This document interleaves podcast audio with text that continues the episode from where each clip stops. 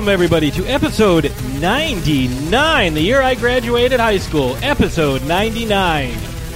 You're old. Yeah. If this was, uh, if Raven Shadow was on the show, he would say this is the penultimate episode, He, he would. and he would be wrong, as usual. Yeah.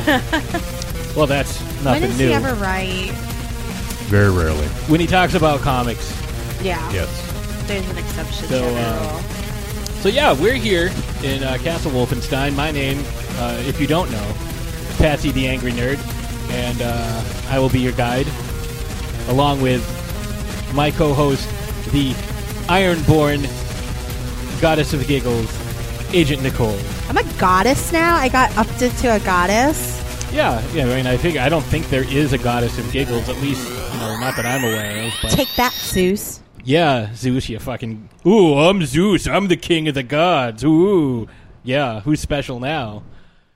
Uh, speaking of goddesses, we are also joined by the Michael Phelps of wine, the mistress of Merlot, the answer to who is my better half, Aw. and that would be, ladies and gentlemen, the Real House of Tra- Transylvania. The Real House. Wow! you didn't endear yourself with that one. Wow. Is that, is that is that supposed to be a fat joke? Are you I was trying to tell me going, something? Wow. The Uh-oh. I don't think we're gonna make it to hundred. Oh Jesus! He does Listen, a lot. He does a I am short one for me. I am he does a long recovering one for you. from a very high fever that I had just two days ago. Uh, so I'm still. excuses. I'm also still, you know, in awe that we're about to hit 100 episodes. But without further ado, ladies and gentlemen, Ashes Von Nightmare. Oh my god, that was the worst. That's you awful. are just the worst. Here, I had I have a better witty one. retort all ready to go. I was going to say, "Yeah, I'm so happy to be here. came I'm ready back. to party like it's episode 99." You know, You came back after that. missing And- two episodes, and then he goes and fucks that up. I know, right? What do you uh, expect? God damn it, Patrick! Listen, We don't have to listen. I have. You're sleeping lot on the couch on. tonight.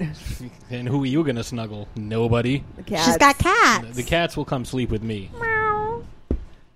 So uh, we are also joined by the man with the velvet voice, the hardest working man in podcasting, uh, Johnny Wolfenstein. I'm here. Episode 99. His 99th consecutive episode. That's more than uh, any of us have done consecutively. So uh, congratulations, Johnny. Thank you. Thank you. I'm honored. Do I get an uh, award? Uh, You're the Michael perfect Phelps- attendance. Yeah, perfect Yes. attendance. Do I get a gold award. star? Yeah, you're the Michael Phelps of podcasting. And no, he's the, he's the Cal Ripken Oh, of oh, podcasting. sorry.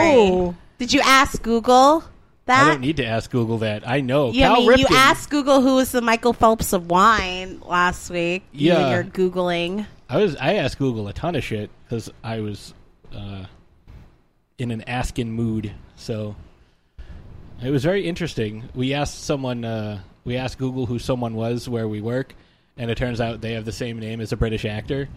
So we've been calling him uh, the character that that actor plays. from the show Peep Peep Show. And and what is the character? Are you going to let people Yeah. know? Well, I don't want to out the person's name in case they don't want to be mentioned on uh, on the show. Hi, Matt. Wow, that's that's pretty fucked up. That was uh, Agent Nicole. In case you were wondering, it wasn't it wasn't me, uh, Patsy. Wow, I thought it was you because you do some pretty good impressions. So I, I do. wasn't sure. I, I do some pretty good impressions. I uh, I'm pretty good. I uh, I do uh, I wouldn't say. I would say mediocre, They all go John Travolta. subpar. I do uh, Yeah, this is true. All of his impressions They eventually go for- eventually go I do Travolta. Ben Affleck if he was John Travolta. I do uh, Christopher Walken if he as was John Travolta. yeah. I do um, uh, Madeleine Albright if she was John Travolta. well, wouldn't it be maybe if John Travolta did the impression and he's really bad at impressions? it might be. Maybe that's kind of the. So I'm really good at impersonating John Travolta, impersonating other people. So Put that, that, in on your itself, card. I can put that on my resume. Yeah.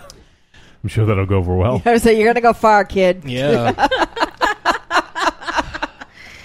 so today we are discussing uh, the lead character of Offred from The Handmaid's Tale, the Hulu uh, exclusive TV show.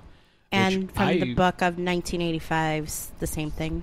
Well, And I, it was a movie. Did you? and you it guys was a movie that? with Natasha Richardson. yes. I don't know who that is. Oh, Uh, might, Liam Neeson's wife, who died ten almost ten years ago. Way to bring the show down. Oh, that's Liam Neeson's wife. She's dead.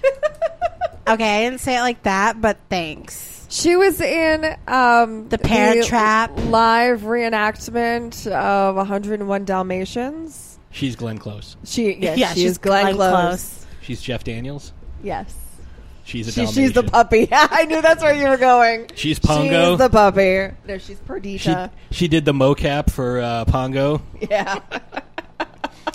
So we are going to be discussing uh, the uh, character played as presented by Elisabeth Moss mostly Yes. because that's what uh, I am most familiar with, and I know you are most fami- familiar Correct. with. Nicole, did you read the book? Yes. So, one of the things we'd like to discuss before we get into our main topic of conversation is uh, books that uh, were adapted for whether it be the big screen or the small screen, or even say a radio play, because there has been some of some good ones of those. Uh, H.G. Wells' War of the Worlds comes to mind. Uh, but we wanted to discuss some good, bad, and ugly uh, Bad. Uh, adaptations from book to, uh, we'll say, book to screen, because that's what uh, I think folks are more going to be more familiar with. So, uh, Agent Nicole, would you like to go first on this? No, Sure. she's sne- oh, Sorry, thought you I were had to burp, and I didn't want to be. I rude. thought she was sneezing, and I was waiting for her to do so. I did not know what you So, are we just gonna list them or go one around? Because Uh, go I'll one- list my first one. Oh, yeah, do your first one. Um, probably one of my absolute favorite films is 1975's One Who Flew Over the Cuckoo's Nest, starring Jack Nicholson from the 1962 same title book by Ken Keasley. Uh, Ke- Kesey, sorry, Kesey. Um, it's probably one of my favorite book to film adaptations. Granted, I just love Jack Nicholson in this role. I'm very picky about the Jack Nicholson. Randall P. McMurphy. yeah, That was a terrible Nicholson. yeah. That stick to your John Travolta, man. Stick Randall P. McMurphy, like, oh my Um, god. I enjoyed the book very much. I actually went from film to book because I didn't know that it was a book until later on. And my dad had like an old copy of it from the 60s. He's that old. And um, it's just, the story is very tragic, just like the film. And it's just beautiful. It's, it's a beautiful, I mean, it's not beautiful as in like a, you know what I'm saying? Is Like, it a faithful adaptation? um, I would say so. I mean, from I haven't read it in like a very long time. Like, I is it faithful from movie to book? Or I mean, when I read the book, all I could just think of was Jack Nicholson and yeah, Nurse Ratched. Like, we're gonna have to talk about comparisons of Nur- n- uh, Nurse Ratched to Aunt Lydia at because Mm, that's a very. that's fair. Yes. Um, I think it does. I mean, have you read it? I have not. I was supposed to in high school, and I didn't. I watched the movie again, which I, bel if I'm correct, th- that was the film debut of both Christopher Lloyd Mm-hmm. and Danny DeVito. Correct. Uh, correct. correct. it is. And uh, the dude who played the chief, his name escapes me, was in a ripoff. Because I'm going to segue right into my thing because this works out well for me. Is uh, was in a ripoff of because whenever a film is popular, there's a ton of spin-off Yeah. films or things like that. So in 1975, one of my favorite uh, movie to uh, book to movie adaptations, Jaws came out. Uh, it was not quite as faithful, but the guy who played the chief was in a movie called Orca the Killer Whale, which was awful, but they tried to capitalize on the Jaws success. Didn't work out. But speaking of Jaws, the book by Peter Benchley, which was a massive bestseller, uh, I've tried obtaining a copy, and they're very, very expensive. I wish I kind of held on to the one I had when I was a kid, because I read that several times. Um, the ending of the book now this is a spoiler but it's a 43 year old spoiler and again the book is very difficult to get your hands on but the ending of the book sees uh it's a very different uh, tonally, it's very different. Uh, the ending of the book sees uh, Quint wrapped up in a harpoon cord, like a, the rope of a harpoon, after he gets the shark, and dragged to his death and drowned. Uh, very similar to Captain Ahab. He's pretty much uh, a proxy for Captain Ahab in this book. Um, if you're not familiar, Captain Ahab's from Moby Dick. He was obsessed with killing the white whale.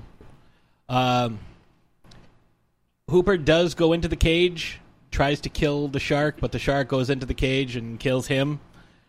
And the boat sinks because the shark just destroys the boat.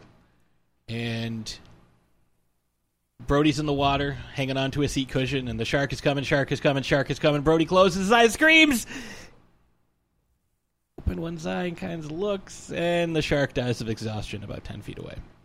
Dies of exhaustion and his wounds, and dies, is dead. Like, that's it. That's it. Anticlimactic. Uh, so, even though it's been proven on Mythbusters to be fake, I prefer the exploding uh, air tank uh, shark ending to to what we get in the book.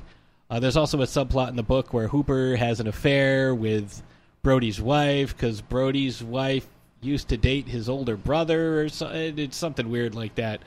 Um, although I will say, uh, one of the changes I did really like about uh, Spielberg's adaptation of it is that in the book, every night they're like, "Oh, let's go try and catch the shark." Oh, we didn't catch the shark today. Well, well, let's just go back to shore. Whereas out on the on the uh, open water of the the film, you get that sense of isolation and dread and loneliness, where you know they're. It's almost like you know the feeling you get from Alien, where it's like they're in space, like no one can come to help them, uh, which I really liked. It's uh, and that's part of the reason why he shot in Martha's Vineyard because once you get far enough out, you can turn the camera in any direction and not see land. So that was really cool. I liked that uh, adaptation, and I had read the the book after seeing the movie. So, Ashes, what about you? What's one that you like? So one of my favorite books was actually turned into a movie, and that book is well, it, once upon a time it was called Disco Bloodbath. It was written by James St. James, and it was actually a memoir of the rise and fall of club kid Michael Alig.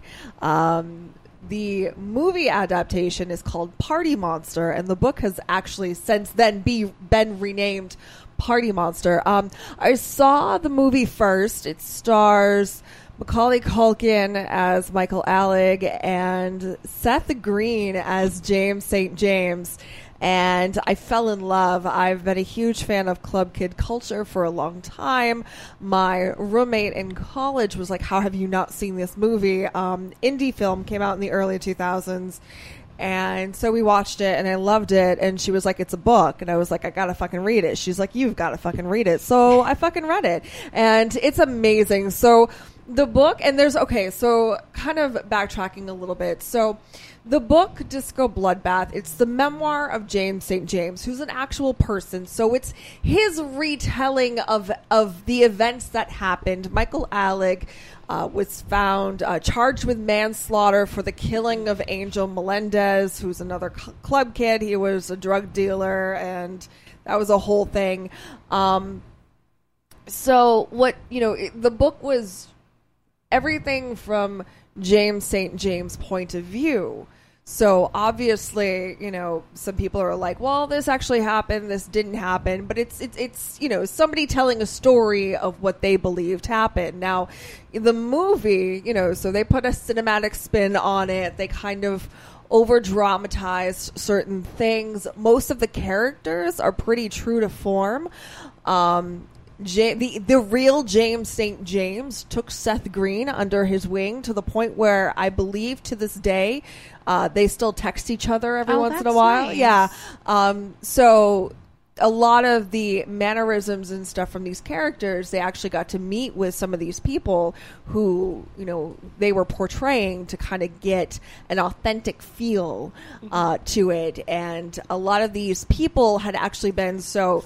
The club kids were popular at a time where talk shows were also really popular. And so they would be guest stars on like Sally Jessy Raphael and Geraldo and Jenny Jones. um, I Ricki think Lake. Jenny, yeah, Ricki Lake. Um, I'm thinking, oh God, the the old guy, Phil with the- Donahue? Donahue, yes. like you know, they would be these shocking guests, like you know, I like to party for a living, you know, and, and they come out wearing these costumes and the makeup. Who's and the guy that Dylan McDermott? Was that who that guy's name? He played the club promoter. All right, I was trying to remember his name. And Yes. like that's, yeah. Yes. Wilmer Valderrama is in that. Yeah, Wilder, Wilmer Valderrama, Gitsie. uh, Chloe Sevigny. Yes. So and uh, Natasha Lyonne is in it. It's it's a really Really great cast. cast. Like this cast is awesome, and it. So because the book is a memoir, it's a little different, you know, than the movie. Uh, but the stories are really true to form, and some of how things happened, you know, being a movie, only having a couple of hours to tell a story, they kind of had to like timeline wise speed things up a bit. So things that took weeks, months to progress, you know, takes only like five minutes to progress. They use That's a lot of montages. ho- yeah, the, a lot of montages to try to kind of get you through certain periods of time, but it's just so well done. And um, James St. James, you know, obviously has watched the film, and Michael Alig has since been released from prison. He was released a couple of, of years ago and watched the movie and he laughed at some parts. He said that, you know, a lot of it wasn't true, but I believe that he was saying that because, you know, if you were watching a movie about how you were found guilty of manslaughter, would you want to believe everything? That's true, yeah. Um, but yeah, it's so well done. I absolutely love it. If you haven't seen it, go see it because it's so great. Come over my house, we'll watch it. God It's- knows I own I feel it. like I've seen like clips of it in the past, and I just haven't had the chance to really um, watch it. It definitely, I, from what I've seen, that it definitely changes your uh, outlook of uh, Macaulay Macaulay Culkin yeah, he doesn't wear a lot of clothing in in most scenes. Um, from Kevin to him.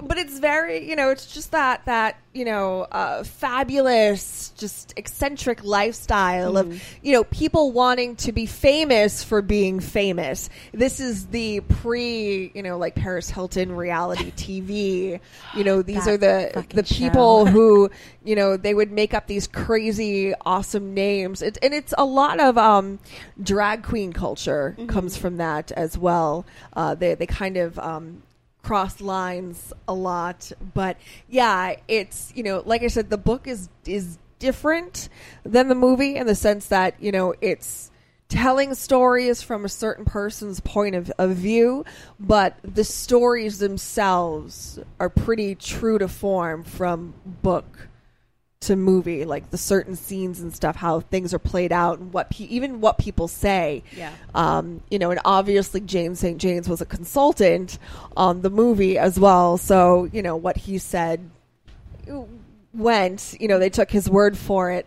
Um, but yeah, so it's it's really good and it's a great read too. It's crazy what some of these kids went through. Is it a long book or is Uh, it? it's it's a I, it's an easy read.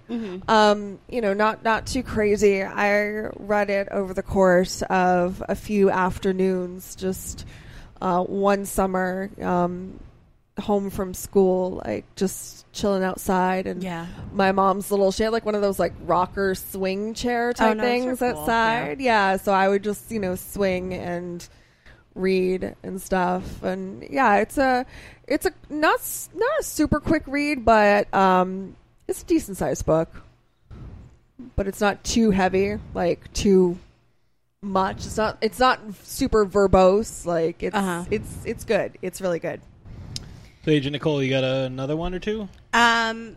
So from just thinking from from my head, um, I'm gonna go with the television route. Um, I know we talked about this character a while back.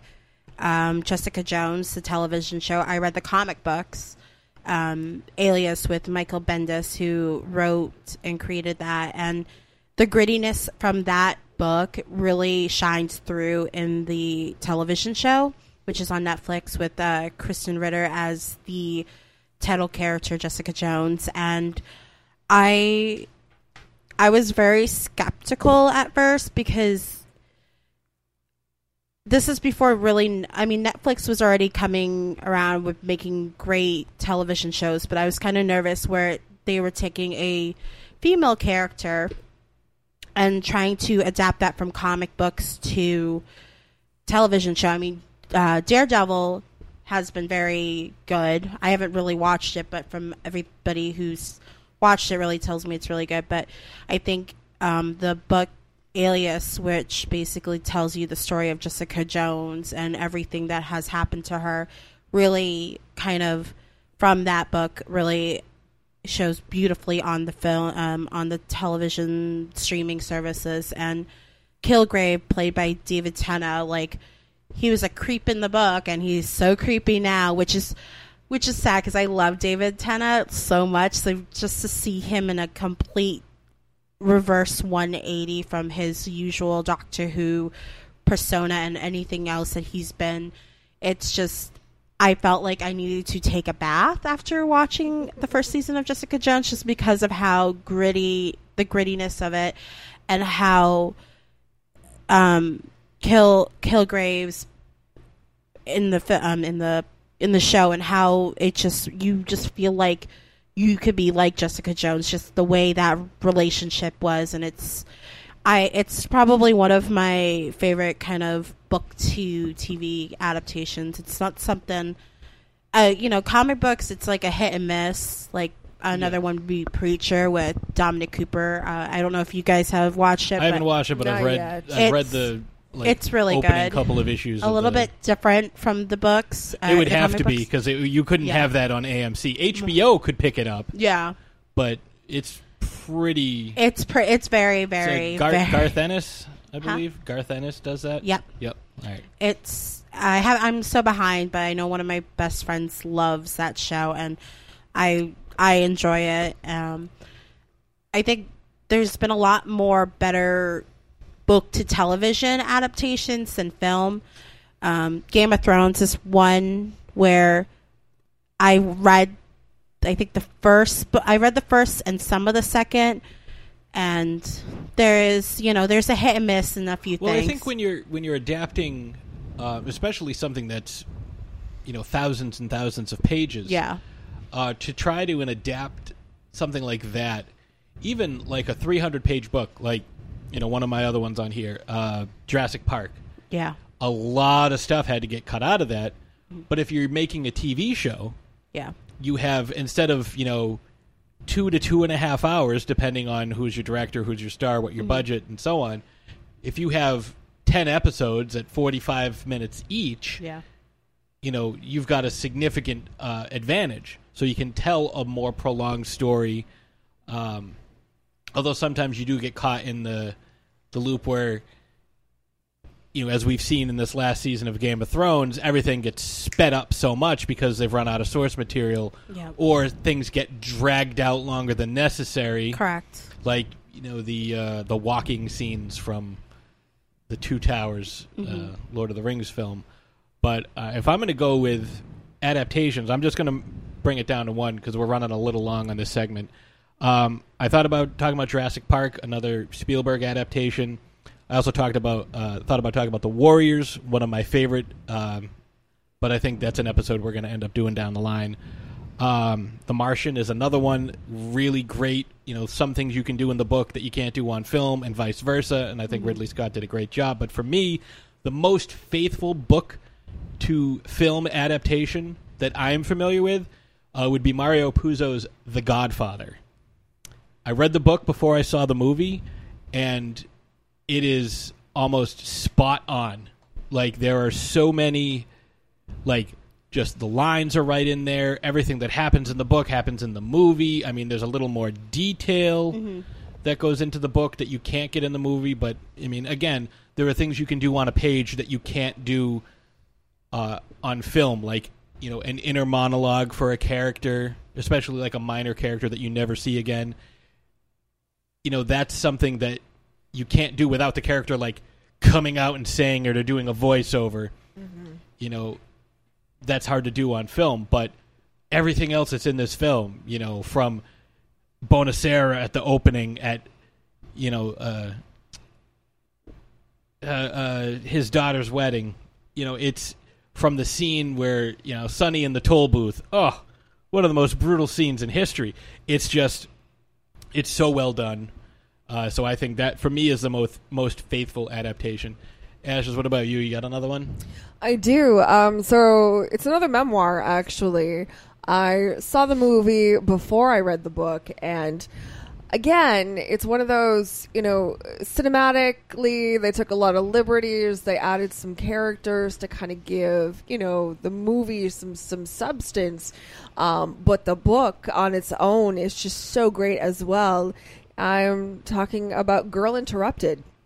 Oh, such a good book. I mean, movie. Sorry, I Yeah, read the movie is excellent. Like it stars Winona Ryder and Angelina Jolie and Brittany Murphy and Whoopi. Goldberg. Um, you know, I believe Angelina Jolie got like an Oscar She did. for this, and um, I think supporting. I th- I thought it was a Golden Globe. well, uh, I I know somebody got you know. She at it least was got an a award, nomination. and yeah, She was she. nominated. You know, she. I believe she got some acting award for this movie, and she's totally deserved it because it was crazy. But the book itself is more Susanna Kaysen writing about her being in her own head and the book features like uh, information like uh, psychological stuff and terminology and um, you know i'm trying to remember because it's been so long since i read it I, I'll, I'll have to reread it um, Yeah, she won the actress for be- best actress in a supporting role. Yeah. So, um, and I'm the characters, you know, because the the movie just kind of ends, and you know, Winona Ryder's character is is better and stuff, but you know, the book kind of elaborates on that a little bit more, you know, because you know, movies just end and real life continues. And so that's what the the book really elaborates on, you know, the fact that real life can continues. And even after going through all of this you know she was able to continue on with her life and with some of her relationships and stuff. Um, very well written. And again you know it's it's very different uh, the book and the movie but some of the stories that are written in the book are translated to the big screen. And they did a really good job with that. But again you know like like with a with a memoir it's difficult you know it's somebody's story. You know and it's not like a story. It's it's somebody's story you know that they're telling from you know first person point of view. So i think they did a really good job taking the liberties that they did and putting it on the screen um, and before we wrap this up, I just one more that I'm really excited about Yeah, that's happening Oh. right now is so there is a book written by the band Motley Crue called The Dirt. Oh, and they're yeah. actually in the process of turning that into a movie. It's something that they have been talking about for a long time, and they're finally doing it. They casted it. It's being shot right now.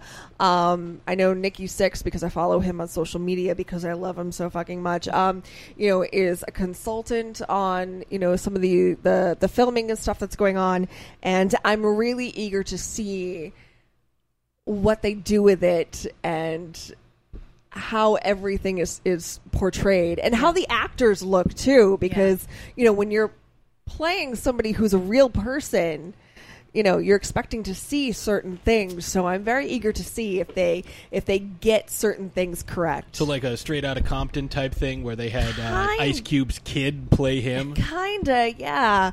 Um yeah so i'm i'm That's. i'm really interested did you get to- the Funkos yet? not yet Okay. no i'm a huge motley Crue fan Yeah. And a huge Funko fan. yeah And true. sorry, I'll. Can I put one in and then we can? Yeah, go right ahead. Um, sorry, were you done? I didn't mean to. i know i'm all set i'm all okay. set Um, so I just started reading a series that's been around since 2011. um, from Deborah Harkness. She wrote a series called the All Souls Trilogy, and uh, television shows coming out with Teresa Palmer, who was in um, that zombie movie, uh, Warm Hearts, and uh, Matthew Goode, who was The one who she looks like uh, Kristen Stewart stunt double. yeah, basically, and um, Matthew Goode, who's been in a lot of film and television shows. Um, the book is called A Discovery of Witches. I just started reading the book, and I'm probably, hopefully, in a few weeks, we'll get to meet the uh, uh, the author of the book, and I'm probably only six chapters in, and I'm absolutely enthralled and in love with it, and. Um, if you like fantasy and you like vampires and witches and wonder what they would do on a normal day, kind of thing, this book is is something like that. And there's a lot of historical um, events that happen, and I've seen like kind of like clips of back behind the scenes, and I'm just excited. Hopefully, it comes out really soon. So, Do you want a fun vampire fact before we go to break? Twilight sucks. No. Do you know why vampires were unable to see their reflection in mirrors? No, Because a lot of mirrors uh, back in the day were made with silver, and uh, they don't react too well to silver, so that's why. So I think with that being said, we'll uh, go ahead and take a quick break, and when we come back, we will start talking about The Handmaid's Tale. Trick or Treat Radio is a phantasmagorical spin kick straight through the heart of pop culture, navigated by the Deadites. We are the world's greatest electroshock band, we destroy monsters, we drink booze, and we win championship belts. If you're not listening to Trick or Treat Radio, here's a taste of what you've been missing. There's three guarantees in life. What are they? Death, taxes, and trick or treat radio every Friday morning. This is one of the most convoluted movies I've ever seen in my life. I'm fucking trying, man. Hi, hi, hi. Oh yeah! Hey, hey, hey! Oh yeah! It's like you took a shit on a pile of shit. But you shit on him for liking what he likes. Yeah, well, it's my job. This podcast is now banned in Germany. It's a me, Giovanni Lombardo Radici. Shut up. I call bullshit. I demand someone to bring me the face of Lindsay Lohan. If I had genitals, I would definitely bang her. Oh, wait. Is she a great big fan person? you just hit the jackpot. This is a weird movie, huh? It had action, it had suspense, it had great characters, it had great acting. I'm going to strangle you with my jockey shorts. I don't like mobster movies. All right, well, here's my take. You're a sick fuck. Thank you. Now shut the fuck up and let me talk. Have you ever seen 2001? The box, right? The box and the monkey. Available on iTunes, Stitcher Radio, and trickortreatradio.com. Arrivederci, douchebags. Hi, I'm Mike Price. I'm a writer on The Simpsons. I co-created F is for Family, and you're listening to Throwdown Thursday podcast. Good evening, future passengers. Are you ready to sit back, relax, and join us on a ride of epic proportions through the mystical land of randomness? Am I a serial killer if I eat Lucky Charms? What would it be like if horror characters ran a gym? Who would run spin class? When a shark jumps out of the water, is it like suffocating for that split second? So join us every week for a brand new derailment with Goobs, Ripkin, and Jenny Bean. You can follow us on Twitter and Instagram at The Derailers. And don't forget to subscribe to us on iTunes, Stitcher, and also on YouTube. Have a great night or day, folks.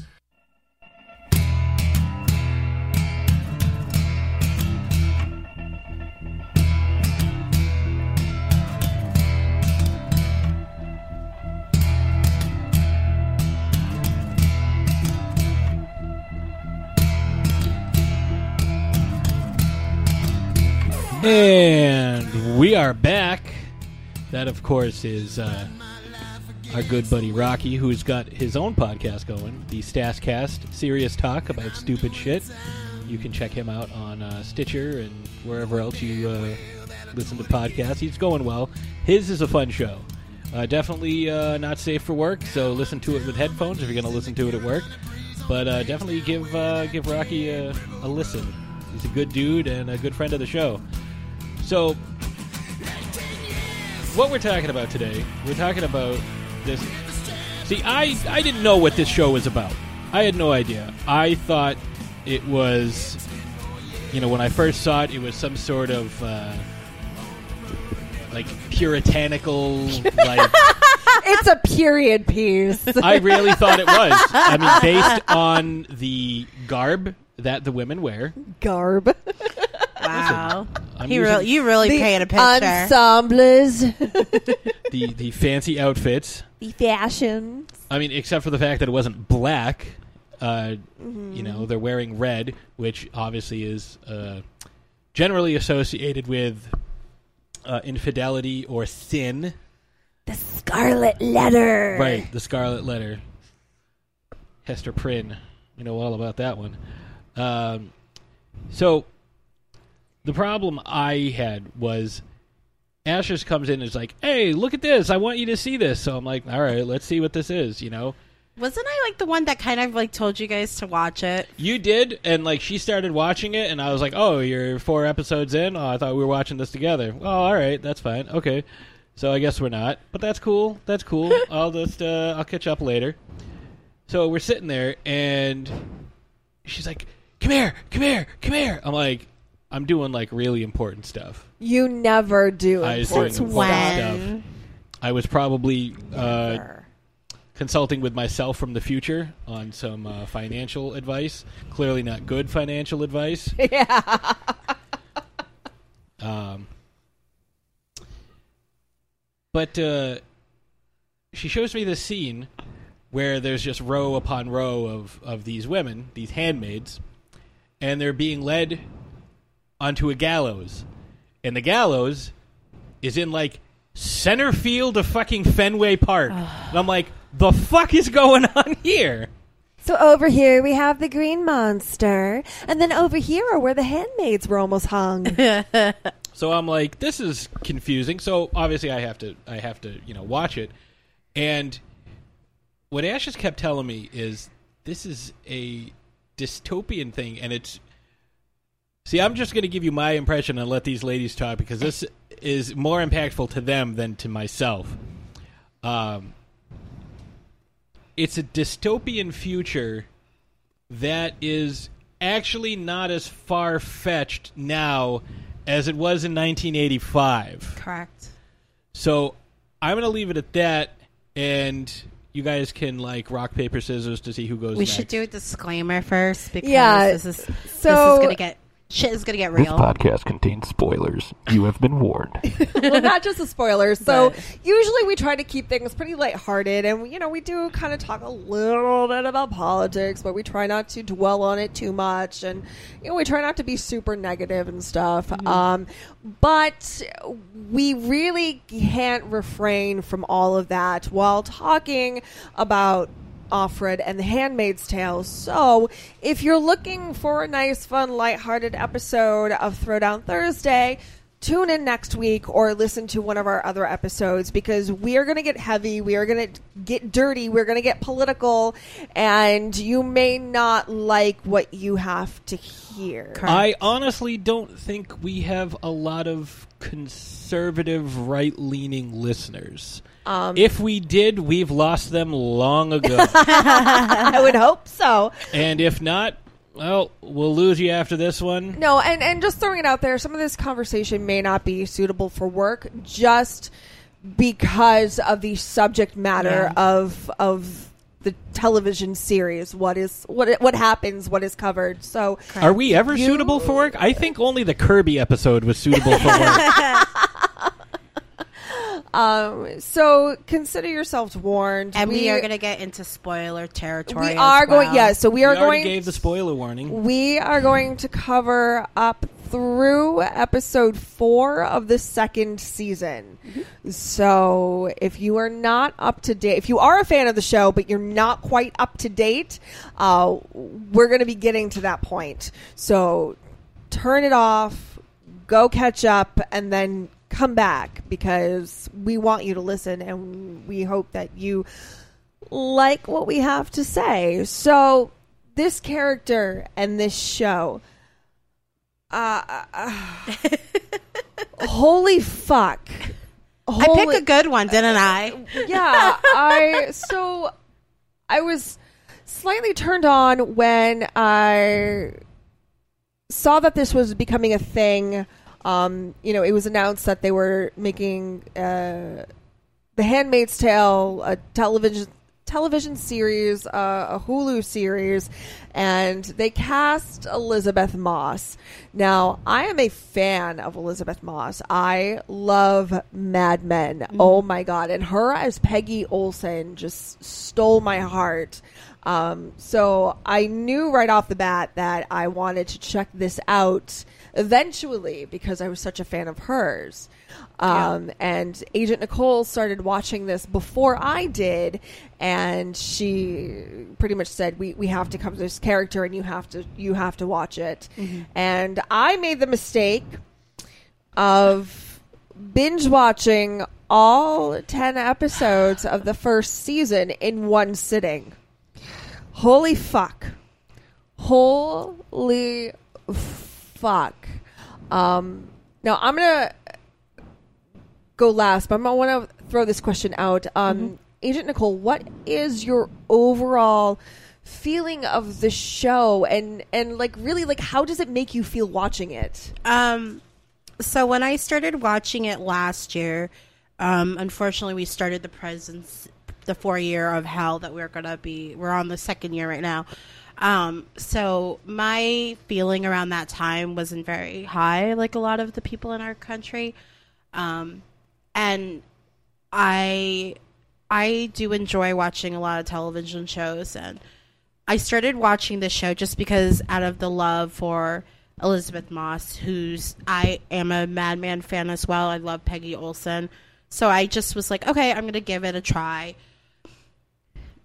The more that I kept watching it, it just felt like it was kind of like you felt everything that this so like this book is 35 years old and it was take it was written in the 80s for the future. It seemed like margaret atwood, atwood basically went to the future and wrote the book because of how much of an impact it has. I remember there were a few times and especially in season one where i was in tears I was stressed out because, you know, our political climate is not at the very best. We went from having one of the most brilliant minds, someone who was so impactful, to having a piece of shit orangutan for fucking president. And as a female who, you know, you know, that's a strike against us. Like it just felt like I didn't have a voice. And then was as I kept watching this show, seeing these women, especially Offred, and seeing the things that they're going through, it's like it was kind of like there's like a one episode where, you know, there's a Latin quote where it says like don't let the bastards grind you down. I just felt like, you know, okay, that was gonna be like my new anthem of the year. Like don't let these assholes take you down and the more that I watched this show, the more I felt empowered, but then I'm also feeling stressed out because of like I hope it never happens, but up to where we are in the show, it's it's scary to figure like it's scary of where things might happen. Like this could possibly happen. Like anything is possible, and I hope to, you know, all like the lords of the seven and the old gods and the new gods that this shit doesn't happen because I I just this show has such a huge impact on me. Like even trying to talk about it, it's just it's an emotional strain. It's a show that we a lot of people who don't have a voice um, females, a lot of females would say, I would say, like, this is a show that we really do need to kind of lift our spirits to get through this fucking hell that we're going to be going through for the next couple of years with this presidency. And it's, it's, it's, I have a lot of feelings and it's just, it's, it's jumbling around in my head because it's just, I'm like the character, the main character, you know, I do love her and then I don't love her. And there's characters I do love and then there are characters I do feel bad and I shouldn't feel bad. And then I feel like that's kind of like the political climate, the general attitude of this world is like it's wishy-washy. We're kind of back and forth, back and forth with a lot of things and I will cut that at the moment. so that's how I feel. I mean, this show is just it's it's it's a show that we haven't had in a very long time that really kind of makes you think. I mean, there's shows that really do make you think, but this one really hits home for a lot of people, and it really does hit home for the feminist movements, for women, for people of race, all sorts, of, all that. Yeah, watching it, um, especially watching it all in one sitting, I found myself having to pause it at points because I realized I wasn't breathing. Like I, I, I couldn't breathe because of what I was was watching. It was almost like a kind of like a panic attack almost. I felt myself getting really anxious and angry and having flashbacks. So there are there are certain things um, that happen that you know unfortunately mirror some of the things that I've dealt with in my life. So you know having flashbacks to, to certain things and just making me feel all of these emotions and god damn it I don't like feeling emotions. So you know um, I just uh, and there were times when I just I I had to pause it because I was so speechless. Mm. I mean, A, the show is not afraid to go there, and I feel that's probably because the book wasn't afraid to go there. And, you know, it's not pretty. And these girls aren't glamorous, and they're not heavily made up, and it's not a show where everything looks unattainable. Um, it's real. It is so real, and some of the things that are that are happening right now in our political climate, you know, women having to fight for their right to birth control, you know, women having to fight for their right to consent. Like that is bullshit, and that is stuff that is mirrored in this show. Um, it's crazy. And then we think about like I'm watching it. I'm like, how can this happen? How could this happen? And June herself, uh, June Osborne, the original name of the Offred character, uh, says kind of like in a flashback that she's having, um, where she blames herself and the former society around her for having been quote asleep at that time which was how we let it happen. She was quoted saying when they slaughtered congress we didn't wake up. When they blamed terrorists and suspended the constitution we didn't wake up then either. They said it would be temporary. Nothing changes instantaneously. In a gradually heating bathtub you'd be boiled to death before you knew it. And that just hit home for me. Like, oh my God, we have this. Our, our, our current government and our current politics. Yes, we have we have people who are, are still fighting for a right to mm-hmm. party, and that is great. And we are going to continue fighting for a right to party. But there are people who have become complacent. There are people who are fighting for change in the opposite direction. They want to revert us back. They want to take away some of our rights. You know, we have people saying that women don't have a voice and don't deserve to be educated and I can't tell you how many times I've been told that my place is in the kitchen. Why am I not barefoot and pregnant? Well, fuck you. That's why. Patsy, what a jerk you are. Well, no, and and, and to build He's on, like, "Where is my sandwich, woman? I asked you an hour ago." well, no, to, to kind of like build on what you're talking about. You know, this I look at this um, this show in a different light because I would be the husband driving my ass off to get you to Canada, taking a bullet for you to make sure you're you know you you get safe as as best you can. Um, but like you know, everyone's like, "Oh, it's too far fetched." Oh no, that would never happen. Right now, right now, there are laws in Kentucky that, for some reason, these were just these just came up to repeal a law that's in place that says it's okay for an adult, generally a man, it's okay for him to impregnate a 13 year old as long as they get married. Mm-hmm. There are states where you can legally marry a horse. Let that sink in. There are still 13 states, I believe it is, where bestiality is okay. And these are the same states that say, well, gay marriage violates the sanctity of the Bible, so we can't have that. Man man on man, that's terrible. Man on horse, totally fine. It's like, are you fucking kidding me? I'll Wilbur. but no, I, it's it's ridiculous. In North Carolina, they passed a law saying that if you say yes and then you say no, it's still yes because you said yes first, and that's what counts. There are states where if a man rapes a woman and gets her pregnant, that man can then file for custody of that fucking child. Mm-hmm. Like, are you shitting me? Yeah. What fucking year are we in? Exactly.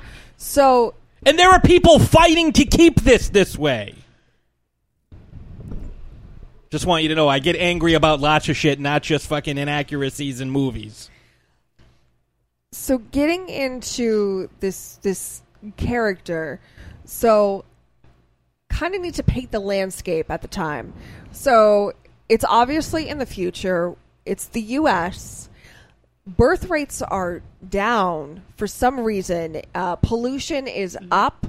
Um, the world is is changing and people are trying to find a way to make it better.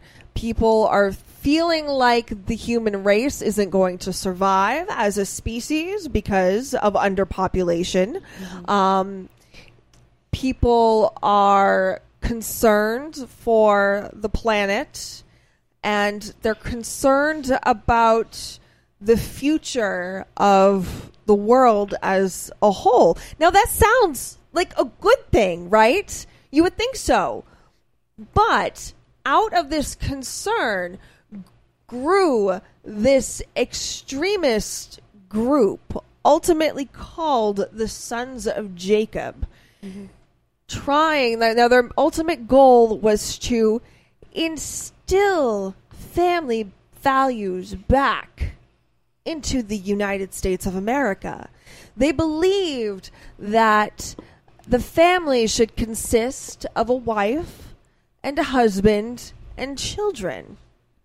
And they believed that the man should go work while the woman uh, was submissive to him and stayed home and cared for the home and the children. And this this very so you know when you were saying it kind of looked like a Puritan type thing, yeah, very very Puritan very- values, yeah, very religious, very uh, like very Oregon Trail without the dying of the dysentery, um, you know. But in doing so, they adapted this passage of the Bible that kind of bent to their needs.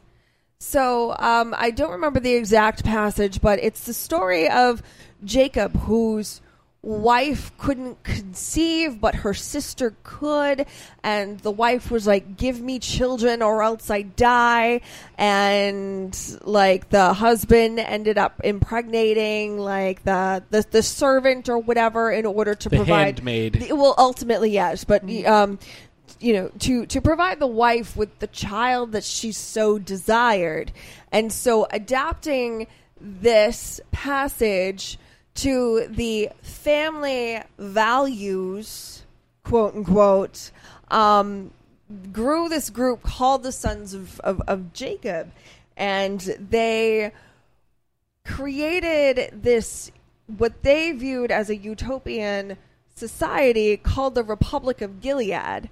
And I, I'm just going to read from my notes right, mm-hmm. right here. So, Gilead originally began as various religious extremist groups that believed that America needed to be saved, quote unquote, from sin and corruption. According to the conference transcript at the end of the novel, these coalesced into a single conspiracy which referred to itself as the Sons of Jacob. Through a series of coordinated attacks, they assassinated the U.S. president and members of Congress, as well as staff from the White House and all nine justices of the Supreme Court. They blamed these attacks on terrorists and created a new government which quickly began hunting down anyone they perceived as being ungodly or a threat. This included political activists, doctors, members of other religious groups, and gender minorities and intellectuals. Soon the U.S. ceased to exist, and from its ashes rose the Republic of Gilead. After the Republic of Gilead's establishment, armed resistance against the new regime would intensify even further with the rebel groups, uh, pro US, anti Gilead citizen militias, and the U.S. armed forces who were still loyal to the U.S. government. Um, and they were actually based in Anchorage, Alaska. Anchorage, Alaska became the new Washington, D.C. So they somehow, these Republic of Gilead people, these sons of Jacob, pushed the U.S.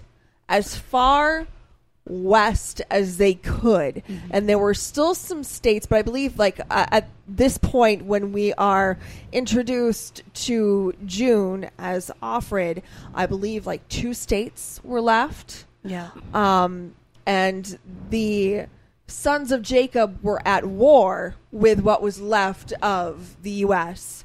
And um, Canada, Canada, Canada, Canada oh, um, what's all that about there?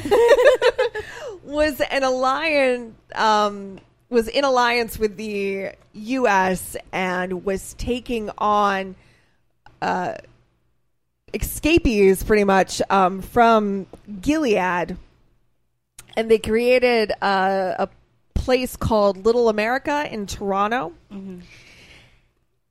And but this is all like Just happening. letting the derailers know if this shit happens, we're crashing with you guys. Right, I'm getting my passport ready. Um, I'll share a room with Zim. I don't care. Fucking play toys all the time. But this is what's happening in um so we the story happens and this is already all taken place. So that's where the main portion of, of the story happens. But we get a little bit of Offred's slash June's backstory, um, which shows the lead up, the build up of all of this. Uh, before we go any further, can you explain why her name is Offred? Well, I'm going to get to that. Okay. I'm, I'm, I'm going to talk a little bit about the build up Okay, okay. of this first. So, um, and Nicole, if you just butt in. Okay. Because I got, I got a You lot. got this, and I could I could insert some stuff too. Um, but before we talk about June, in the book, they don't mention her name as being June. It's kind of left to the readers to like they there's a scene that's also in the film i mean in the film in the tv show where they're at the red Center is where the handmaids are kind of like brought together to kind of like learn their lessons and whatnots and some of them are told their real names but june is kind of like uh, um not mentioned and so margaret atwood has like came out and said, you know, I never meant to like keep her name out of there, but if you believe her name is June, believe as you wish. Like she let that happen. Like she let her fans know like you can have it as be June. And they kind of went with it with the television show. In the movie, her name is actually Kate, which is completely opposite of June. But um, That was yeah. Kate opposite of June. It just it just doesn't you know. It's Her not a name change. is July. July. um, but yeah, so go what you need to go. Um, so giving a little backstory of who June Osborne is. So she was born uh, to her mother, and she was brought up with just her mother. As as it as as you do. Well, She You quiet over there. I meant to say she was born when her mother was 37 years old. That's different. Yeah. Shut up. I'm so tired. Let her Um, speak, please. Oh, sure, but when I fuck up at the beginning of the show, That's different. I've I, I've I've had a couple of weeks off. I'm I'm a little rusty. Excuse me. Excuses. Um. So, anyways, she was born when her mother was 37 years old. Is that better? she was born when she was just a baby. and her mother was a hardcore feminist. So when June was younger, like one of her earliest memories is her mother taking her to a Take Back the Night rally. Uh, where women were protesting and tossing slips of paper with the names of their rapists into these fires and trash cans. Um, and she completely disapproves of June's lifestyle. And not that June's lifestyle is, is super far fetched. Uh, June just happened to get married and have a child and has a job. And her mother is so disappointed that she settled for this marriage and family lifestyle. Um, getting into her husband, she met her husband Luke while uh, he was still married to his first wife. They ended up having an affair. He left his wife for June. June became pregnant with their daughter Hannah, and they were just kind of like this happy little unit. Um, there was a, it was kind of miraculous that June was even able to conceive. And she was very apprehensive about that you know. She she didn't even know if she wanted to carry it because she didn't know what was going to happen. And apparently at this point even if you carried to term a lot of times you did not give birth a to a live baby. Yeah. Yep. so there was just so much heartbreak uh, that you know potentially there already. And she just didn't know if she could deal with any of that. Uh, but she did. She gave birth to a beautiful healthy little girl. And shortly after i want to say maybe a day or two while she was still in the hospital a woman who had actually lost her baby stole hannah out of just complete completely grief stricken Yeah. um she was was horrible and um it created this whole scene of just just heartbreak these women who are just desperate for children These- Yeah. these women who you know they they and it's okay. You know what? If kids are your thing that's cool. If kids are not your thing that's cool too. You do you. But you know some of these women were just so hell-bent you know so desperate for children Mhm. and they weren't able to have any or if they did you know they didn't survive Yeah. and you know they were willing to do anything to obtain a child. Yeah, in the book, it's I think Hannah is about 14 months, where she is basically almost kidnapped by a woman who is grief stricken. Um, before we get more into like the story, a lot of the book and the television show is very, very true to like the events that happen, especially in season one. And we'll talk about the ending of season one because it will talk about the end of the book of the Handmaid's Tale, but very much like the way that things are, like her relationship with her mother, the relationship with Luke, the events that happen, like her mother's disapproval of Luke and the marriage and how she's settling and how um you know she reminds June like you know I took you to rallies where you had to go burn a, pho- a pornographic book because and June was like she didn't understand why she had to do it. So a lot of the events like this book is very like the, the television show is very true to the book with a little bit of stuff that's kind of um there's some details that we'll definitely discuss of like the differences, but very much the timeline and everything that you're currently saying right now is very true to the book. Yeah. So after the takeover, there's some build up between um, June and her current family, and, and well, and her previous family life versus Offred. You know, her becoming Offred. So. Um, what ends up happening is June is on birth control and she has to ask her husband Luke to sign a form so that she hit pretty much it's it's him giving her permission to pick up her birth control prescription. Um, June and her friend Moira learn that the government has frozen all women's bank accounts and they cannot use any of their, their credit cards. because they're no longer allowed to own property. yes. Yes. Um, they're trying to get coffee. They're out for a run. They go to get coffee, and the barista pretty much spits at them and says, "Your card is declined, and you're not welcome here." Come back when you have some money, you fucking sluts. Yeah. like that's what he says to them. Because he asks where uh, she asks where the normal barista is, Yes. and He's the like, normal the normal woman who How should I know? gets their coffee was not there and this was weird to them and here's this new jerky kid who you know calls them sluts and throws her credit card at her um, and then shortly after that all of the women who work where june works uh, she is like a, a publisher's assistant um, at a publishing company. All of the women are round up and let go from their jobs due to the new law stating that women are no longer allowed to work or hold property.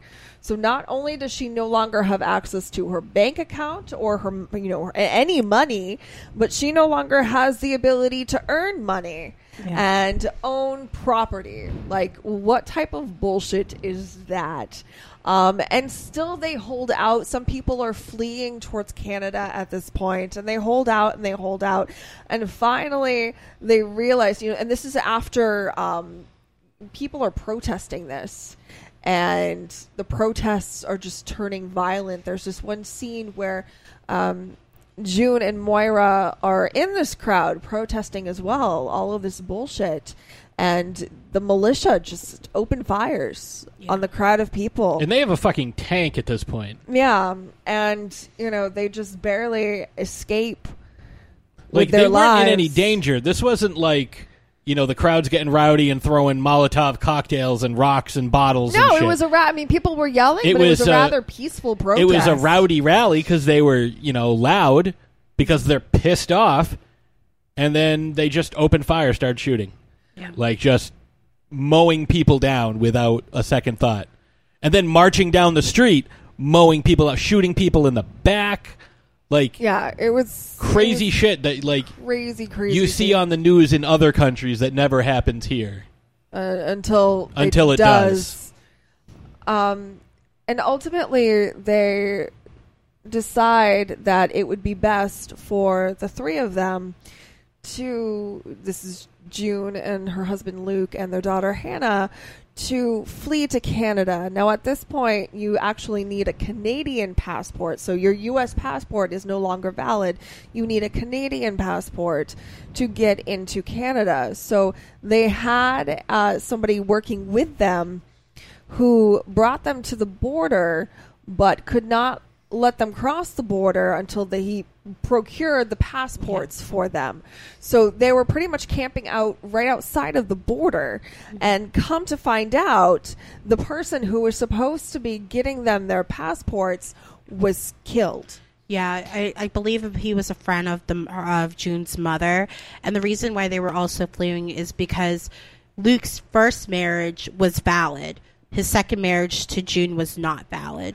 So basically, you know, they their relationship in the eyes of the sons of Jacob did not was just not right. So they they also escaped for that reason as well. Well, he uh, he mentioned that in the show, and this is something I picked up on.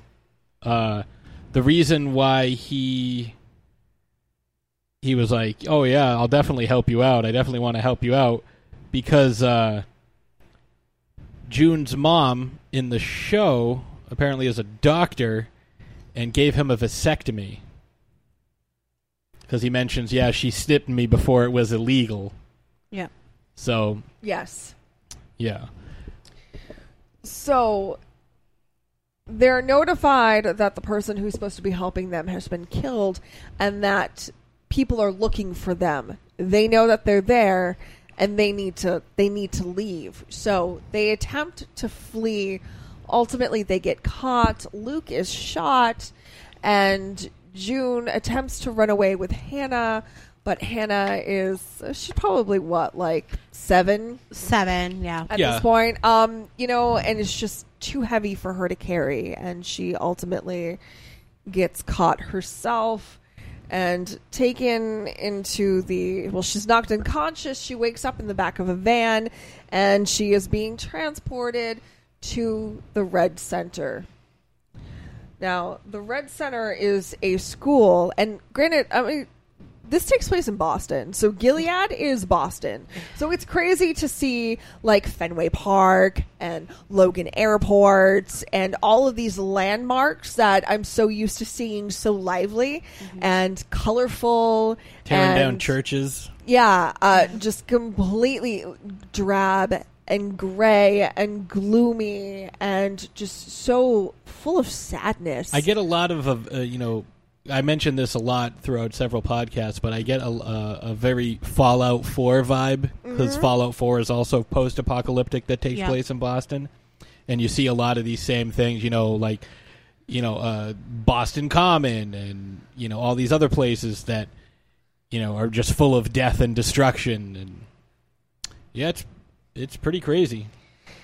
and there at the Red Center is pretty much where these Gilead representatives attempt to gaslight their captured, you know, their captures. Captives. Um, yes, captives. Thank you. So June and the other women who are brought into the Red Center, they are tagged like livestock. Yeah, they have a red tag on their left ear. Yeah. Um, and they are. Oh, this is where we meet Aunt Lydia. And who has uh, been lovingly compared to Sarah Huckabee Sanders by Michelle Wolf at the uh, White House I Correspondents' think Dinner. I think she's probably the like spawn of Nurse Ratched, but even worse. Like, I have feelings about Aunt Lydia. We'll talk about that later, but Yeah, so Aunt Lydia, her role is to indoctrinate these ladies into their handmaid roles, telling them about the declining birth rates and how they are quote unquote special, serving a biblical purpose. Um, and June actually gets in touch with her friend Moira again. She she sees Moira there, and you know a couple of other people that she she recognizes. Um, and this is this is pretty much where the the story begins and you start to see the harsh treatment of these handmaids and the purpose of these handmaids and the breakdown of Gilead and the hierarchy of the sons of Jacob. And starting with that so agent Nicole Ashley. June Osborne is given the name Offred. Where does that come from? Of Fred. So, um, these Handmaid's Tales are basically assigned to uh, houses of those of like high command. So, she is of Fred. Um, she's part of the house of the Water, Water, Watersons. I think. Waterford. Waterford. Sorry, Waterford. The commander's name is Fred, so she is of Fred. So you no longer have a name. Nope, you're You- just you are uh, belonging. You you belong to somebody. You're You are property, of somebody yeah. else. Um, some of them will change their names. Um, so there is a character in the series called um, Janine who uh, successfully has a child. She was of I forget of Warren. No, not of Warren. Yeah. Uh, oh yeah, of Yeah, of Warren. She was of Warren. She was of Warren, and then she was then after giving birth, she was basically traded off to another family and was named of Daniel for another family to see if they can be conceive a child out of her. And these handmaids are basically. I hate to say it, but they're like they're brewing stock basically. they're They're, breeding- surrogates breeding for stock. for these families They're incubators. yeah, That's how the society looks yeah, at them. They're basically incubators. So you get of Glenn, who's a very close companion, or who was a close companion to Offred, who was like her shopping buddy, and you learn a lot about of Glenn, of her past, and that one's also a sad. one. Explain the, the shopping buddy thing. So, of the handmaids are not allowed to go off on their own. They are um, basically assigned to a shopping buddy where they are walking together. They're going to the store together. They travel together in packs, just mostly because you know there has been troubles where some of these handmaids escape or try to escape, and if you escape or do anything that's against the rules, um, sometimes your consequences is you get put up to the wall, which is ha- being hung out and display as being a sinner. And so the shopping buddies is basically, you know, they walk you have somebody that will walk you to your post or to your home. Because women can't drive. They can't drive. They don't have these women are basically just property. So um they that's how they do it. Well, not only that, they're trying to. So they want these women to keep tabs on each other. Mhm. So they're hoping that they can gaslight these ladies enough to, you know, pretty much be each other's babysitter Yeah. and tattletale and, you know, tell on um, these handmaids who are misbehaving. Yeah, you better behave And- because she's watching you and you're watching so her. you know it's funny because you know uh i forget what she calls the Offglen like a pious little Bitch. bit yes pious little bitch um thinking that Offglen is this you know rule fo- rule follower and you know Mm-hmm. um i love offred's inner monologue uh, what she says versus what she's thinking two completely different things she's following the rules because she doesn't want to get shot Yeah. um you know she does Or doesn't- worse. yeah she doesn't want to be executed but she doesn't realize that her shopping buddy Offglen is doing the exact same thing until they eventually strike up a conversation and realize that they both have very similar thought process. Yeah, because they're at an And- and- ice and cream store. calling them and Offglen tells Offred that she thought she was a pious little bitch. Yeah, there's a there's a scene where they're at like a uh, at a Yeah. like an ice cream store, well, it used to be. and she's, like, "Oh, that ice cream. Oh, they had like some flavor. and She it was, was like better, than sex." good sex, and then that's when Offred realized, like, okay, like this, she she's good people. Like I can talk to her. Um, so you learn a lot of some of these ladies' backstories, and then you learn about the the main purpose for them. So you know that their main purpose is is to breed but i was curious as to how they went about it. Like is it a turkey baster situation? Oh, like in uh, what you call it? don't breathe? Yeah. yeah. No no it is i i wish i kind of wish it was a turkey baster Yeah, situation. at this point, yeah, you Um, wish for no they have this whole thing that they call the ceremony. And without getting into To make it sound too classy. much detail um, the ceremony is this whole thing where the handmaid lays her head in the lap of the commander's wife. And you know they're on, on they're she's laying on a bed and the commander comes in and pretty much rapes the handmaiden in an attempt to procreate mm-hmm.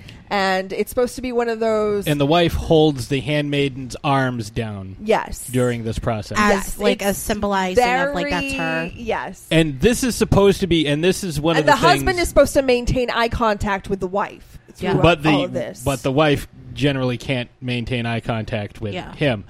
But the big thing is this is purely this is a religious ceremony. This is Yes, purely like, for procreation. he There is- enters the room and reads Bible scriptures and then rapes the handmaid. Like, how fucked up is that? but there's no but there's no there's no um there's no relationship there's not supposed to be any relationship Correct. there's not supposed to be any pleasure taken by either party Mhm. um so the- a lot of these, the reason why the handmaids are there is because the wives are not able to carry or not able to have. Well, and that's children what because they're, told. older. Yeah. Well, and, but that's what they're told. Yeah. Come to find out, and we find this out in a later episode when the doctor is talking to Offred that a lot of these men are actually sterile, Yeah. but they won't admit or believe that they are sterile Mm-hmm. because they are men and they hold themselves in the highest regards. Yep. Therefore, they blame their their wives for being barren. yeah it has to be the wife even though you know they'll go from Mm-hmm. Because the one handmaid to the next one to the next the one to the doctor next one offered to impregnate her. impregnate and we see that in the show later Offred, on. They use the driver, like like okay, Nick you're gonna ha- yeah, you're gonna have sex with him, and he's gonna impregnate you because today is the the ceremony day, so he's going to have first mm-hmm. shot at you, and then later on. You know, my husband's going to come home and perform the ceremony. So if you do get pregnant, we can just say that it was him. Yeah. Which you know, again, this is another fucked up part of this society, and like this is a thing that's like, oh, we're trying to make the world a better place. Well, if you want to make the world a better place, you have to admit that you know maybe you're the fucking problem. Like that's where ninety nine percent, and this this doesn't just go for this TV show. This goes for you know real life too. People who don't want to admit that they're the problem, people who don't want to admit that maybe they're the reason that things are so fucked up because they can't admit that because they don't have the strength of character or the, the, the integrity to do so, they're the ones that are causing the problems and they're foisting their problems and they're they're projecting their problems onto everyone else, their perceived enemies, their perceived you know downfall. Like oh it's not me it's everybody else. I'm such a great guy. See all these different wives that i've had? Oh that's because i'm such a great guy. But oh uh, i get all the religious vote because i'm for family values. And then you see that same exact thing in this show where the the uh, uh, uh, fred fred waterford starts to have uh, these late night Scrabble sessions, and that's not a euphemism. It's literally uh, that's They do literally play what they do. Okay, I'm gonna hold. Yeah. But I'm just I just want to. Okay. But there's not supposed to be any type of intimacy whatsoever. Like the only interaction is speak when you're spoken to. We'll do the ceremony, but that's it. Like, hey, how are you doing? How's your day? Awesome. You know, let's say some weird Bible shit.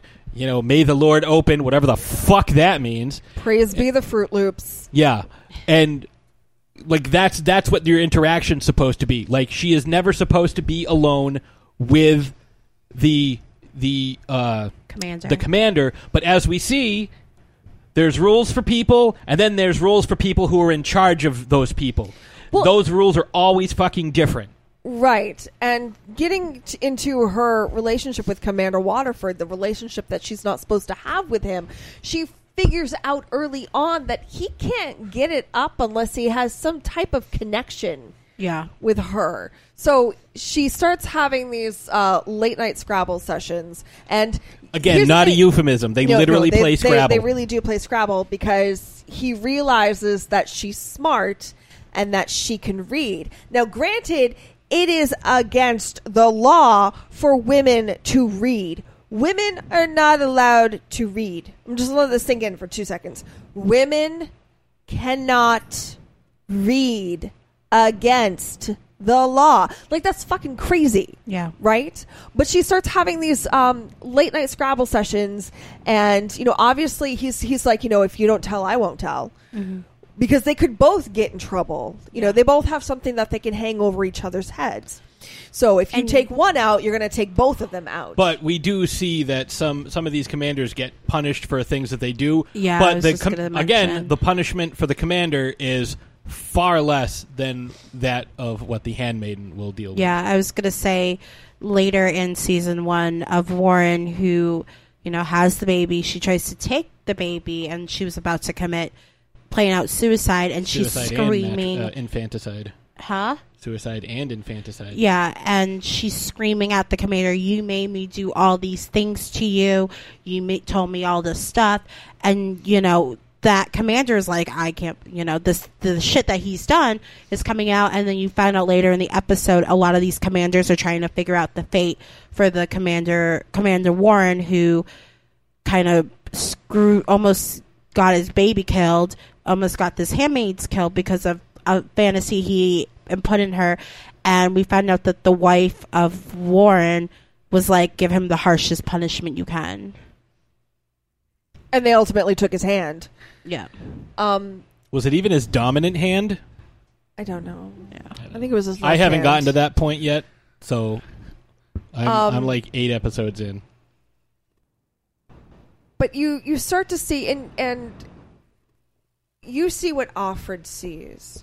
So you start to think, oh, this Commander Waterford, he's not such a bad guy. Like he's kind of nice, you know. Scumbag. Just, just just making the best of the situation. Well, then you realize that Commander Waterford is one of the creators of the Sons of Jacob. And that he is a very high up commander, which is why he can get away with a lot of the shit that he gets away with. So, you know, he holds other people accountable, but when it comes to him, eh, gray area. Um, Rules are for everyone else. and then you find out that he has these kind of sick and twisted fantasies. And that he projected those fantasies onto the previous handmaid that they had. And the handmaid ultimately ended up hanging herself in her bedroom with her bed sheets. Yeah. And you find this out because Serena Joy, the wife of Commander Waterford, was like, "I can't believe this is you know don't don't do this to me again. Don't you know Yeah. s- s- says something along Don't the ruin lines- the next one. yeah This yeah. is why we can't have nice things. The thing is, this is also her fault because she's Yeah, the one who crea- instigated the shit out of this. Well, the thing is, she's the one who created this idea, and her husband's the one who basically ran with the idea to find if he can get it. you Right. know. Well, and, and this is a really good segue into Offred's relationship with Serena Joy. Yeah. Um, so initially, you have. I mean, I know I felt sorry for the character of Serena Joy. Yeah. Because you feel like she's been dragged into this situation by her husband, and all she Yeah. wants is a child, and that she's barren. And you know that she's this meek woman, Mm-hmm. and that is the furthest thing from the truth. Uh. she is pretty much the mother of the movement. Yep. And she created this monster. And then this monster snowballed into something bigger. Like all she wanted was a return to family values. She Mhm. she hated seeing women out there, you know, working, neglecting their children. Tell her the name of Um, the book. A Woman's Place. Yeah. yeah. Yeah. Yeah, she wrote a book called A Woman's Place, and now and, and, and there's a, a reference to that, like, oh, I heard you were an author, A Woman's Place. I read your book. Now it's illegal for women to read your book. Yeah. Uh, and they actually show uh, her book in these trash bins out, you know, for for collection. When uh, yeah, when everything Um, starts to switch over, she gets rid of all her old clothes and gets all her blue stuff because the wives wear blue, the handmaidens wear red, so you Mm-hmm. can cut, and the the aunts wear gray, so you can easily tell somebody apart their station just by their clothes. Yep. Which is very Nazi esque. and you really get a feel for Serena Joy's character when they think Offred is pregnant because she hadn't gotten her period yet. Her period was just a couple of days late. And they kind of jumped the gun with thinking, oh my God, you're pregnant. So they're showering her Yeah. with a good breakfast. And, oh, here, let me get that for you. Oh, thank you so much for this blessed gift that you're going. I know it's too early to tell, but thank you so much for this blessed gift that you are about to bestow upon this family. And, oh, whatever you need, Offred, I'm here for you. Thank you so much. And then Offred gets her period. And Oh. Serena Joy fucking freaks out and grabs Offred and slams her to the ground and just berates her like, How dare you get your period? How Yeah. dare you do this to me? Because apparently Offred got her period on did it out- purpose. she did it out of and she did it on purpose. And then proceeds to banish Offred to her room. Now her her one windowed twin sized bed bedroom, It's you know, probably eight by twelve, but it she does have her own bathroom. um But bare walls. Yeah. Like, no, no entertainment, nothing. 'Cause there's no Banish books. her, banishes her to her bedroom for weeks. Yeah. Yeah, it was like a month. It was like until the like it was even Until- after the next ceremony. Yeah, and Offred eventually had the opportunity to beg the commander, Commander Waterford, to ask Serena Joy to let her out because he apparently didn't even realize that this was going on. Yeah. Um, so she has this like this just violent desire for children, and she's so desperate.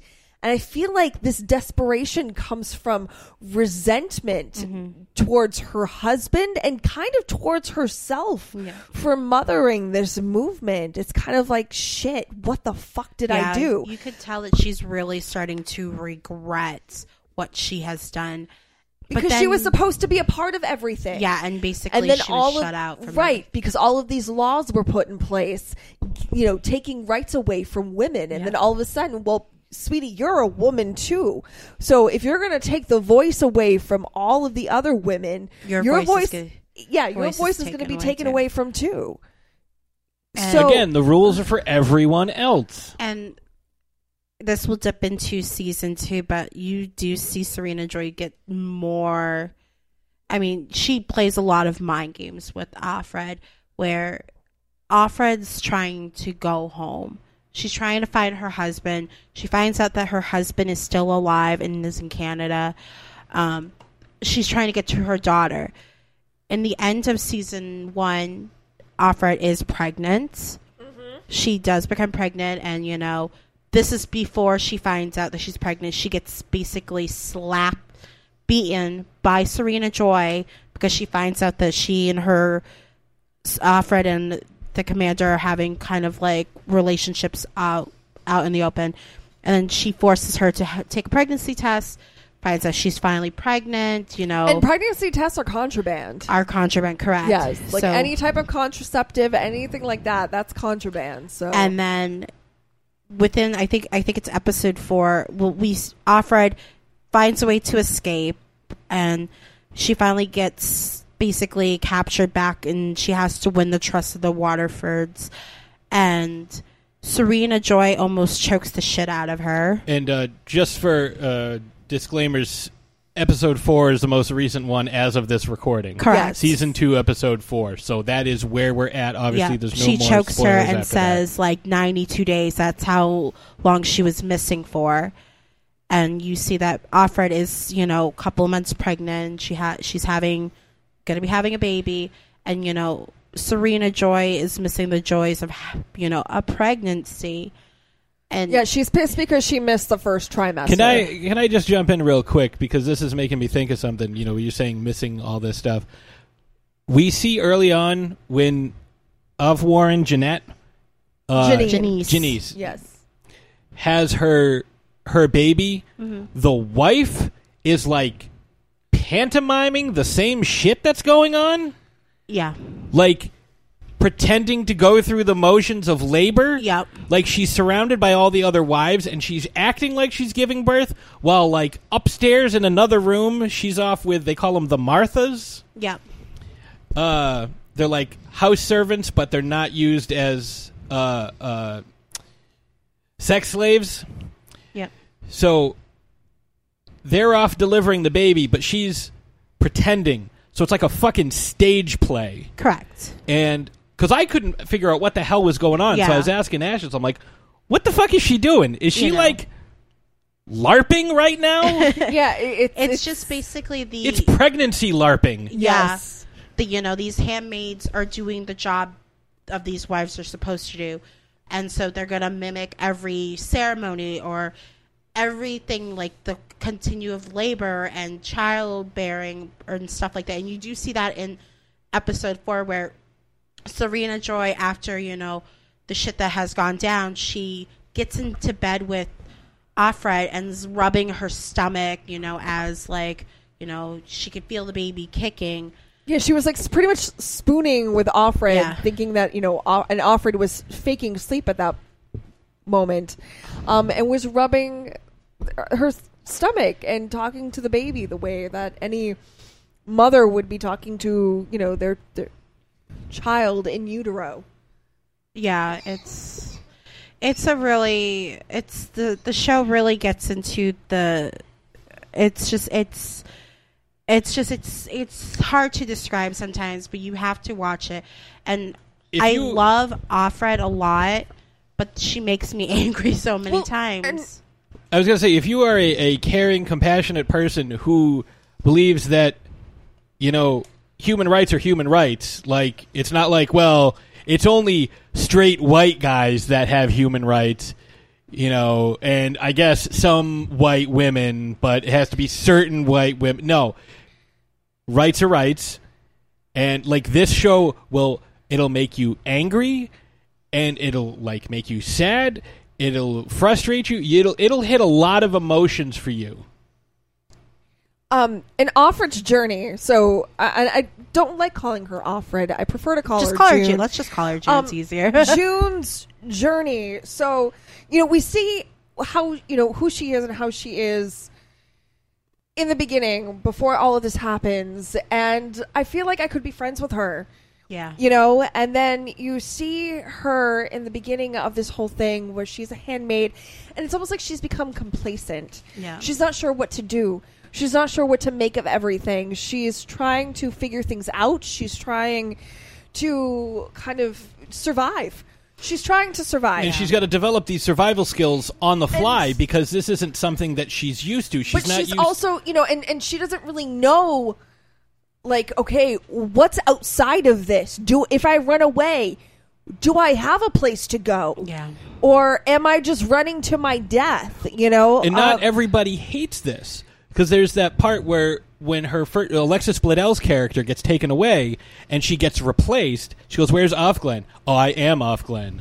Like, you know, she tells Yeah, her she's she like, t- "Don't fuck this up for me." She goes, "Oh, what do you? Do you have a like a Nordstrom card and this and that?" And she's like, "Well, I preferred Anthropologie." You know, like, "Oh, your husband would cook and do this and that." She goes, "I used to get fucked behind a dumpster for a Happy Meal and some drugs. Like, this is great for me." Right, and you have the women like that who appreciate this lifestyle because it ultimately saved them and got, got them off the street. But for the average woman, this was unacceptable. This was not a life. You know, most of these women were educated and had jobs and were respected, and now they were nothing more than an incubator. And off uh, June's journey as Offred is just so frustrating. You know, you see her being complacent, but then you also see her being methodical. Like I, uh, and then once she learns that there's this network, this almost like an underground railroad of you know Mayday. foreign- road. yes, um, you know called Mayday, and you know learns of this and kind of grows a pair for lack of euphemism. Um, and becomes a part of this this network and escapes. You know, you see her really like come into her own and she's a badass. Yeah. Like episode 1 of the second season when she cuts that tag out Oh. of her ear and blood is just gushing down her neck and onto her white tank top. Like she looks fearless. Yeah. So fearless. She looks like a lioness just protecting her cub Mm. and just willing to do anything. Whereas see episode four is the complete opposite. Right, and then you see, you know, you, you see her going through this this change in the first few episodes. She's so fearless. She is running. She knows that she can get away. She knows that Luke is safe in Canada. She knows that Hannah is still alive in Gilead. You know, and she does have some kind of like remorse um, leaving Hannah, but she's trying to convince herself that if she can get to Luke in Canada, that they can come back and get Hannah and Gilead, that they can, you know, form some sort of, of, of team and you know, rescue these people who deserve to be rescued, these people who deserve to live a good life. And she's becoming this just fearless, ferocious, badass, and I love her. And then episode four happens, and that and yeah, that- she's caught, and she is brought back to the Waterfords. So this is really going to show how strong she is. and it's just it you know oh, sorry i didn't mean to cut you off no that's okay you know in C- episode four basically lydia aunt lydia this is where nurse Ratched's like not even close to aunt lydia aunt lydia basically um the family that helps try to save june is basically punished because of june trying to escape so Harboring a fugitive. Yep. And so you know, June breaks down and Offred kind of takes place, Well, and she has just- to play Offred. But I mean, like they're not just punished. like the husband is, is executed, and the mm-hmm. wife, in order to redeem herself, has surrendered herself to be a handmaid, mm-hmm. and they will never see, their, son, again. and it's very much what June went through because she doesn't, she didn't know that her husband, was, she thought her husband was dead until later on. But it's very much mirrors the same thing that June has gone through. She through. can't live with this guilt Yeah. that she's feeling, and all of a sudden, you just see June, like like that little part of her that was still June, kind of just check out, mm-hmm. and she is just completely Offred, and the last thing you see her do is just repeating over and over again, "Oh, blessed day, nice weather we're having." Yeah. We've been blessed with great weather. Yeah. We've been br- blessed with great weather. Yeah. And that's just complete, complete 180 from what she was just an episode prior. Mm-hmm.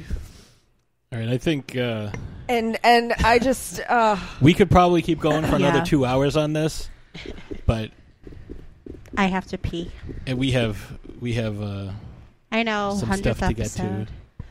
But So I, I mean, obviously, this has been a good conversation, and this has just been like I think we'll have to do an. Aunt, we may have to once this. I think once this hits uh, season three, or once we're done with season two, we might have to revisit this and Mhm. you know kind of go over it and recap it. Yeah. all the stuff we didn't get to, and I mean, really find out where June's journey takes her. it's a great character. It's a great show, and you know, just allow your watch it and allow yourself to get frustrated with her because a lot of times it's uh, some of my frustration comes from would I do what she did? Yeah. Would I do the same thing or would I do something different? Would I be complacent and just looking to survive or would I fight for my right to party regardless? like, you know, what would I do? And, you know, she's just a woman trying to survive. Correct. She could be anybody that you know. She could be you. She could be anyone that you know. It Could be your mom, your sister, Right. You know, your wife. And it's uh, it's crazy. So I'm really interested to see how the rest of the season is going to Mm-hmm. play out. And the series has been greenlit for third season as well. And in the book, and I'll try to make this quick. In the book, it ends the same way that it ends in season one, where she's getting into the van. And in the epilogue, it states that June basically is telling her story. So she has recorded stuff. We're not sure if she survives in the end. She survives enough to make these tapes. We're not sure if she is able, if she was reunited with her family. We do find out that Gilead does fall, which maybe will happen in the series, depending on where they're going to go. Um, you don't know if she has the baby. You don't know if she's with her family, but you do It's see that there- there's an end, but you don't know her complete fate. Whereas in the film with Natasha Richardson, she she escapes. She has she has a baby, or she's pregnant with Nick. They live in a trailer, and she hopes to find her daughter one day. So it's a little bit ambiguous from what the story is. I feel like where this show might take you, we will not. We don't know. It's. I mean, it's greenlit for another uh, season.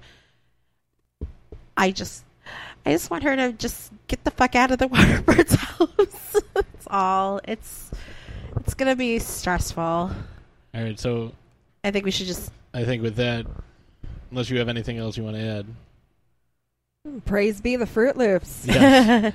Blessed Uh, day, motherfuckers. I think we'll uh, we'll take a quick break. We'll come back and give you a preview for episode 100. So then we'll be right back. I thought we were just gonna go straight through. Hello. This is the Sasquatch, aka Bigfoot, but you can just call me Frank. And when I'm not stomping around the woods throwing rocks at hunters, I like to listen to the Paranormal Punchers podcast. That's right, Paranormal Punchers. They talk about all things paranormal, and they're hilarious.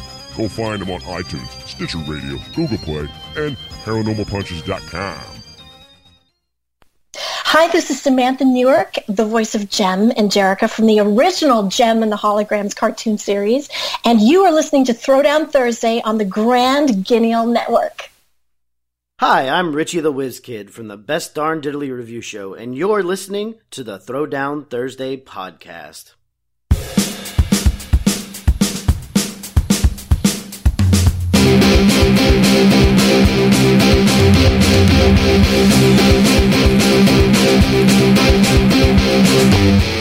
And we are back. Um, that was a hell of a discussion. I think uh, it's definitely something that we are all passionate about, especially you ladies. Girl power. I uh, I find this to be a very interesting show.